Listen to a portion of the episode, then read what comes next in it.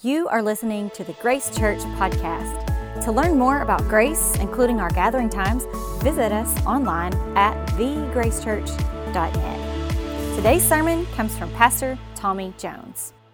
So, a couple questions to get us started this morning. Do you, and this is audience participation time, okay? And I, I like really, really, I'm going to ask a question. I really, really want you to respond because otherwise I end up feeling awkward. And then I go home feeling lonely and angry, and it just sets the tone for a bad week. I mean, there's a lot of. So raise your hand if you like jerky. Most of y'all. Okay, keep your hands up. Okay, okay.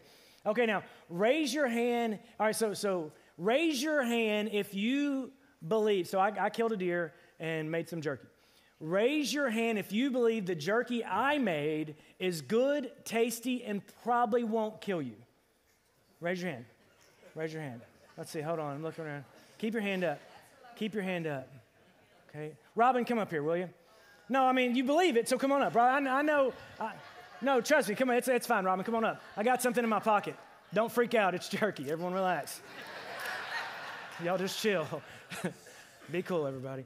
All right, so Robin has said, by the way, they give it up for Robin. Give it up for Robin. You have said that you believe that I can make good jerky. And so, what I have in this bag is some of the jerky I have made. So go ahead and just have a piece. Just no, I know it's fine. Just right here in front of everybody. It's fine. Mm. No one's looking. It's not like we're live streamed. okay. What do you think? It's good. It's good? I mean, good or great? It's great. Okay. It's great. Okay. You know what? You're not sincere. Get off the stage. Thank you, Robin. Give it up for Robin. Great job. Uh, and if you need to go get a drink or anything, I understand that. It, it's kind of spicy. Um, all right, so I think we just witnessed something, right? We just learned a lesson. Number one, I am a good jerky maker. That was the first thing. Uh, but, the, but the other thing we witnessed is that if you say you believe something, your life should then reflect what you say you believe. Uh, Robin said she believed that I made great jerky. She was passionate about it. And then she came up and her life actually, she's still chewing it. it's my first time, all right? Yeah, you'll be enjoying that through the 11:30. yeah.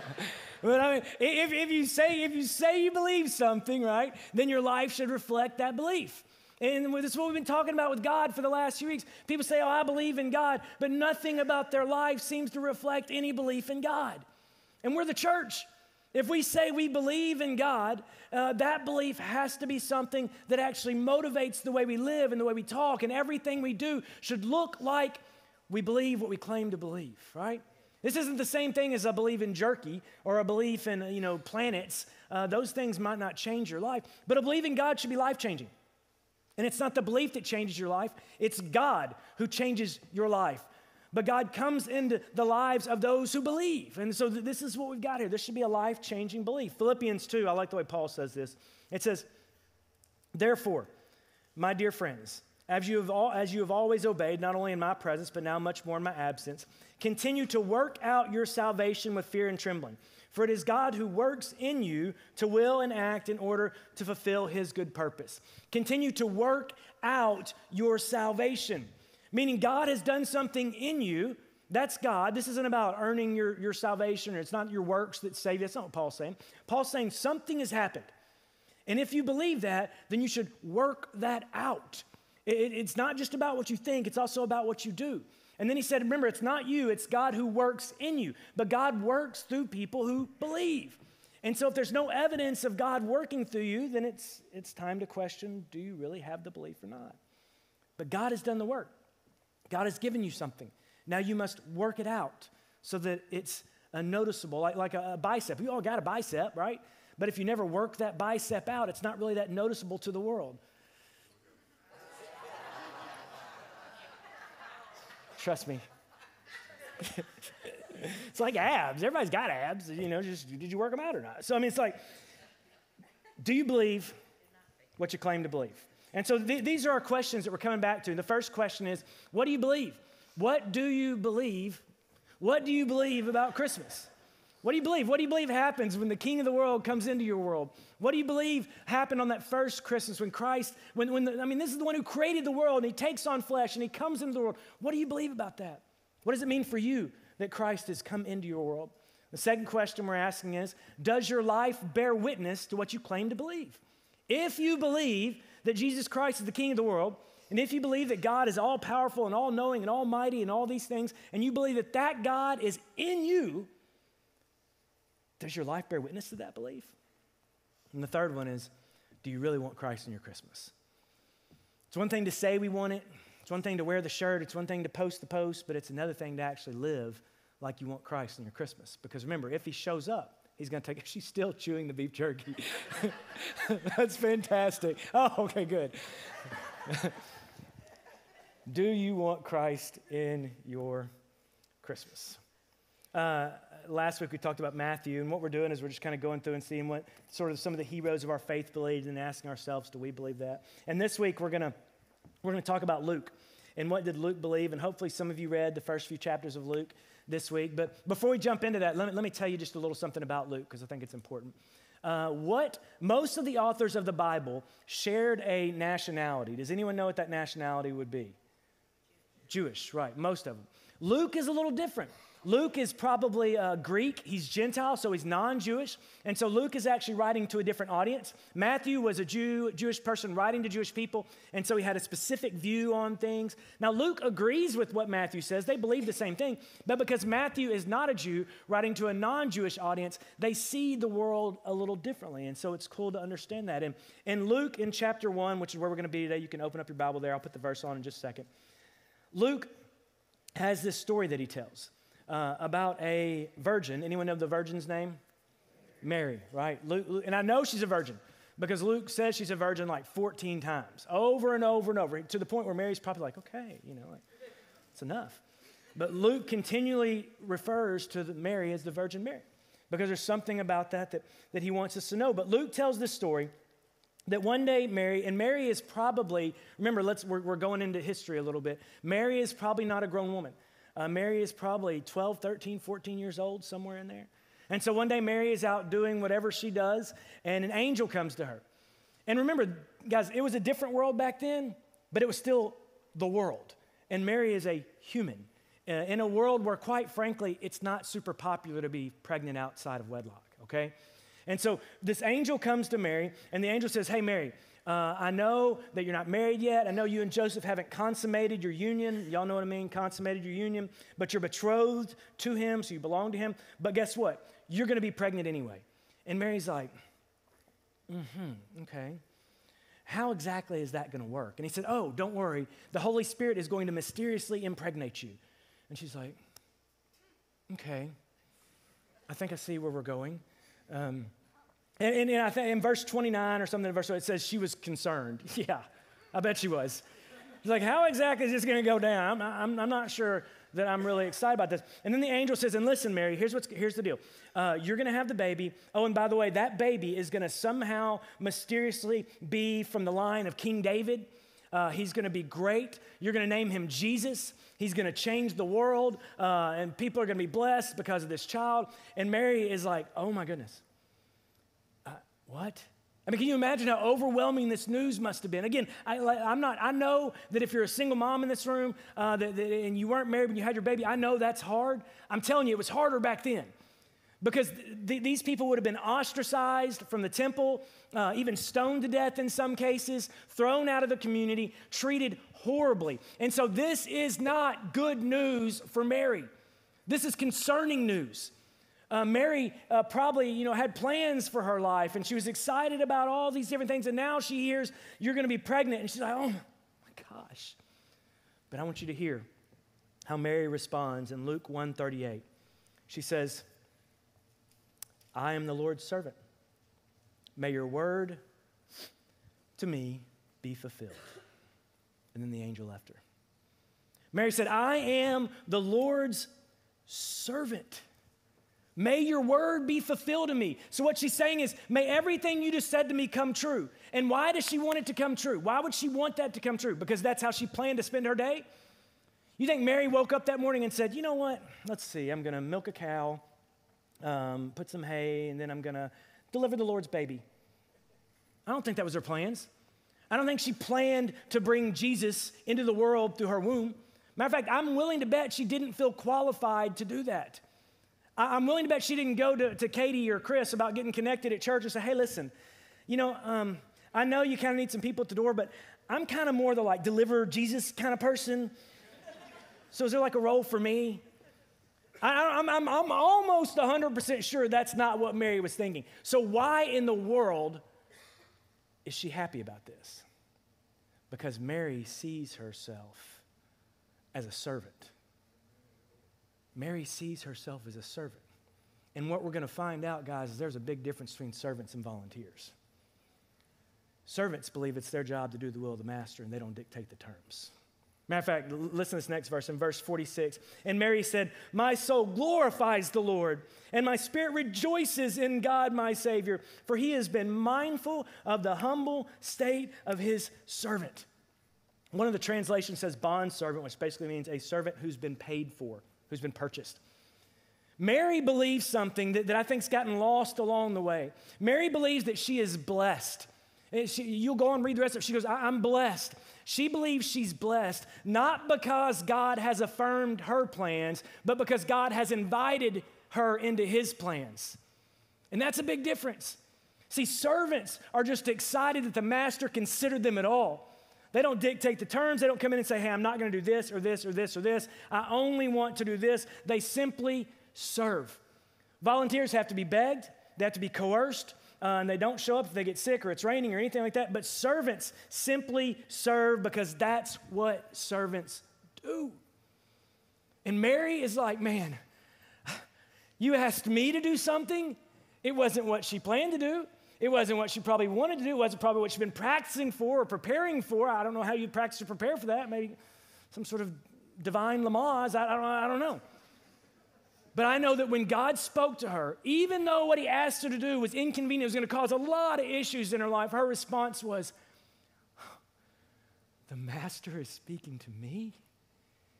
You would allow me a part in your plan? It wasn't, you know, that's not really the part I want. It was, Thank you for giving me a part at all. And again, I think this is something that we miss out on.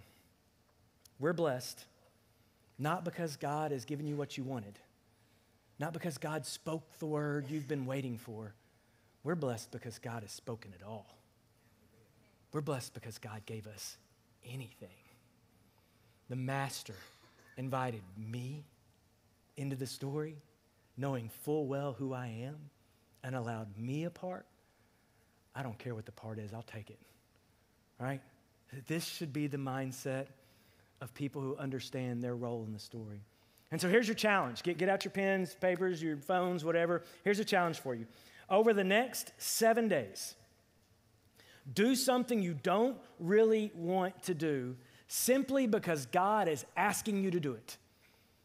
Uh, let me ask you this our audience participation time again. Has God ever asked you to do anything you didn't want to do? Raise your hand. Yeah, oh, of course He has. Have you ever, yeah, have you ever negotiated with that? Yes. Like, I mean, God will say, like, hey, Tommy, you know, you should really go Friday night and serve on the streets. And I'll be like, okay, no, God, uh, no, I hear you. And like, that's a great idea for, you know, someone else, but it's cold. And you know how I feel about that? He's like, well, you hunt. And I'm like, well, that's different. Prepared for it. I mean, God will ask us to do something, and we'll go back and tell him what we're going to do, right? Is this, how, is this how we let our kids behave? And if it is, that explains why so many of our kids are rotten. I want you to clean your room. You know what? I was really thinking, I'm not going to do that. I'm going to watch TV. Eh, you don't negotiate with children, right? They're like terrorists. You don't negotiate with them, you just tell them what you want them to do. But we negotiate with God. Instead of just saying, Oh, you're speaking to me? Like, look, me? You're speaking to me. You're asking me to do anything. I'll do whatever you ask me to do. We're, we begin to dictate the terms of the relationship. That's when I think we're out of line. We're blessed not because He affirmed us, but because He spoke to us. So, for seven days, will you do something that you don't want to do simply because God's asking you to do it? Maybe you look around, there's people at this church. There's a guy who goes out there and cleans the parking lot once a week. I can promise you, he, doesn't, he didn't wake up and go, you know what I'd really hope to find one day? A church that lets me clean the parking lot. But this man saw trash, and he's a servant, not a volunteer, so we didn't have to ask him. He He just came up and started removing it. We got people who do landscape out there. We didn't ask them to do it. They're servants, not volunteers. They saw a need and they filled it. Do you look around and see a problem and solve it? Or do you just assume it's someone else's problem? For seven days, seven days, isn't the rest of your life? We can go back to being consumers after that. For seven days, can we just see what needs to be done and do it simply because it's God's desire? I'm going to tell you all a story about a lady from this church, and she gave me permission to say it, but I'm not going to use her name or anything. She, she came to us a while back, and she had something she wanted to do here at the church. And this happens every now and then. And she was really, really passionate. Like she really wanted to do this thing. She really wanted to be on this, this certain team. And I, I visited with her, and, and we came to the conclusion I, I, I came to the conclusion, this is part of my job, and it's not a part I like, that that wasn't the best fit for her that that wasn't really the role. And I mean, you can imagine everyone doesn't get to do everything they want to do inside the church. And so we had this conversation and, and we came away from it, and she cried. And I, I, I cried because that's not a fun conversation for either one of us, right? She's got something she wants to do, she feels called to do, and I'm, I'm saying, no, that's not the right fit for you. But at the end of the conversation, she wiped tears from her eyes, looked at me, and said, then I will do whatever God asks me to do inside this place. Guys, let me tell you something. That's the kind of people that change the world. That's the kind of people that create culture in churches. That's the kind of people that God uses to do amazing things. She didn't come in and dictate the terms of how she would serve. Put me where you need me. I love that. Yeah, amen. Yes. It's gorgeous.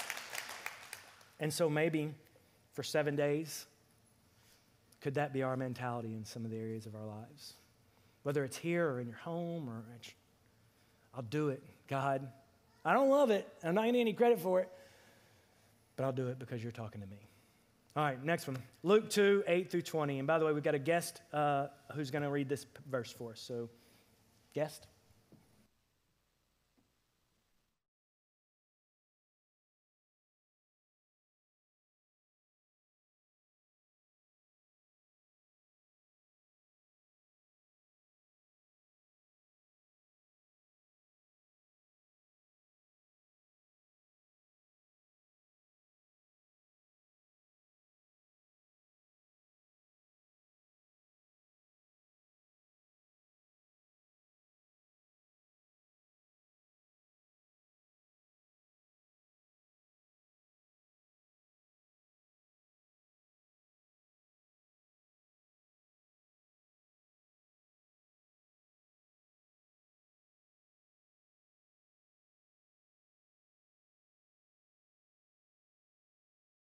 As, as I watched that, yeah, get it for Linus, sure. As I watched that uh, earlier this week, and I was putting, I was like, I was convicted a little bit because I wonder how many homes uh, there have been kids who weren't raised by parents who went to church who didn't know Jesus, and God reached into their home and planted a seed through that. And then I wonder how many of those seeds we didn't water. How many, how many of those kids got, got uh, what we would call um, prevenient grace, grace that comes before, pursuing grace? Uh, just through Charlie Brown, man. The, the, God, God will, will fertilize the earth. We just got to go out there and keep going. But He's planting seeds, even right now. Someone will see this for the first time this year.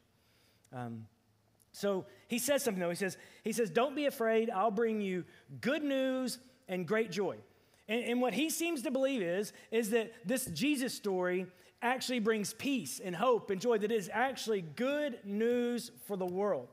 And for those people who carry the favor of God, and who carries the favor of God? Anyone who belongs to the Son. That if you belong to Jesus, this story of Jesus is good news and great joy. And so, my question is this What do you believe?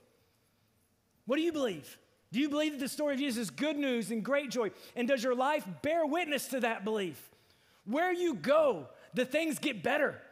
Where you go, do you bring good news and great joy? Do you really want Christ in your Christmas? Because when he shows up, he brings good news and great joy. Or do you just want to continue to whine and complain about all the things that are wrong in this world? Do you want Christ? Because when Christ shows up, there is good news and there is great joy. Do you have contentment in your spirit? Do you have contentment in your heart? Like, I'm not saying happy, I'm not saying giddy all the time. I'm saying, is, is there a joy in you that cannot be robbed? Because that's what Christ brings. And I'm not saying we don't notice the bad things in the world. We do. We, we, uh, of course we do. We notice the, the poverty and we notice the death and we notice the disease and we notice all these things. But we have to notice them as people who know how to bounce our eyes. There, there, there's a book called Every Man's Battle. And it's a book about dealing with pornography and addiction and lust and all these kinds of things. And it talks about how uh, if, if an attractive person walks in the room, you're probably going to notice them. And I'm trying not to look at the crowd because this could be a really awkward story if I make eye contact with somebody. I think he was talking to me.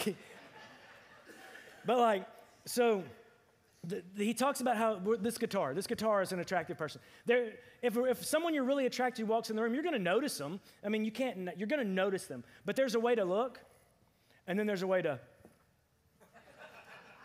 uh, just a look, right?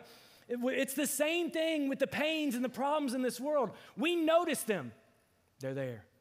What we don't do is stare at them forever. What we don't do is dwell on them. What we don't do is allow them to manifest in our lives so much that the problems and the pains actually become our idol. They actually elevate themselves to the point where we're not comfortable looking at the happy anymore. We've looked at the pain for so long that we've become jaded and angry to the world around us. But if you believe in Christ, if you're in Christ, then not only do your actions change, your thoughts actually change. Because we always say, I can't, I can't help my thoughts. Yes, you can. Uh, 2 Corinthians 10:5, we demolish every argument and pretense that sets itself up against the knowledge of God, and we take captive every thought to make it obedience to Christ. Philippians, listen to Philippians. Finally, brothers and sisters, whatever's true, whatever's noble, whatever's pure, whatever's lovely, whatever's admirable, if anything is excellent or praiseworthy, think about that. Don't tell me we can't change our thoughts because God says I can. God says I, I can change your thoughts. Remember, you don't have to white knuckle it through life. God can actually change your thoughts. I know you're in pain and I know there's mourning. God can bring joy. I understand there's fear, but God can bring hope. God has the power to change your thoughts. And since we say we believe that, this week, our lives will bear witness to that belief. Here's the challenge for seven days, seven minutes a day. Are y'all like, why is he using so many sevens? Hello, Revelation. Right? Seven minutes a day. Will you simply focus on what is good, pure, pleasing, and holy? For seven minutes a day, will you stop and give thanks to God for the beautiful things in this world? I know you've got pain. I know you're in a situation. I know there's the money thing, and I know there's the, the relationship thing, and I know there's the kid thing, and I know there's these things. But for seven minutes a day, will you take a break from these things and focus your eyes on the things that are beautiful? And maybe you're in the room thinking, Tommy, I got nothing. I got nothing good to focus on. Then for seven minutes, you focus on the fact that there is breath in your lungs. And you thank God for the breath in your lungs. For seven minutes, you sit and God, thank you. Thank you that I'm here. Thank you that I'm breathing. Thank you that everything they said should have killed me hadn't yet. Thank you that I've survived every single one of the worst days of my entire life and I'm still here to praise you. You find something to be thankful for for seven minutes, for seven days. Then after that, again, we can go back to just ruining everybody's parties, but for seven minutes, for seven minutes. And I think what will begin to happen is we'll see the pains of the world for what they are temporary. And we'll see the joys for what they are forever. The beauties, these gifts, these marvelous things that we get to share. And is there pain? Heck yeah, there's pain. But I choose not to dwell in it. Because where I go, the world will get brighter. When I show up and say, hey, I want to talk to you about Jesus, they're not going to go, oh boy, he's going to, this guy's miserable all the time. When I say, let's talk about Jesus, they're going to go, man, he must think it's good news and great joy because that dude is smiling. Seven minutes. Good news and great joy. You write it down. Gratitude journaling is a beautiful thing to do. Sit and write down what is beautiful about the world around you. This isn't being Pollyanna, guys. This is being salt and light. And there's a difference. Do you believe that Christ brought good news into the world, even amongst all the bad news?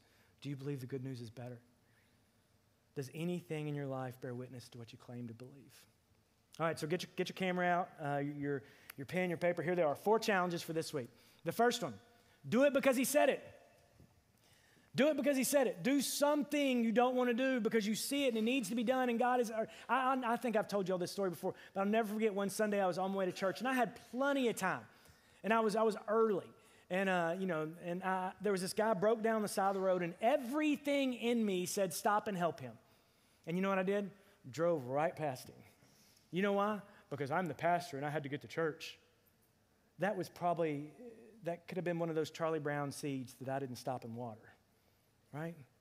If God is telling you to do it, do it. Not because you understand it or because you get it or because it's what you've practiced and prepared for, because He's telling you to do it.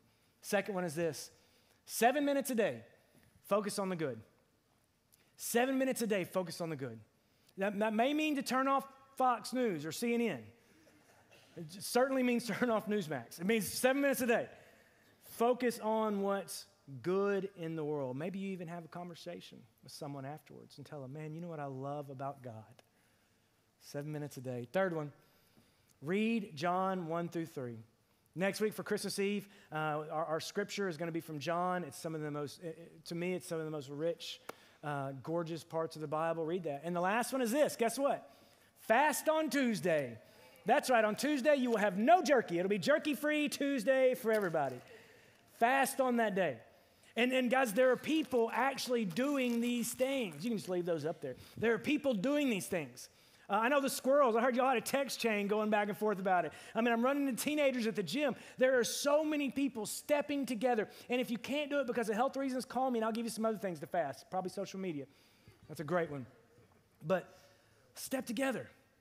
Imagine, imagine a room full of people focusing their week on how good God is focusing their week on being mindful about God, focusing their week on doing things simply because God has asked us to do them. This is how we prepare for Christmas Eve.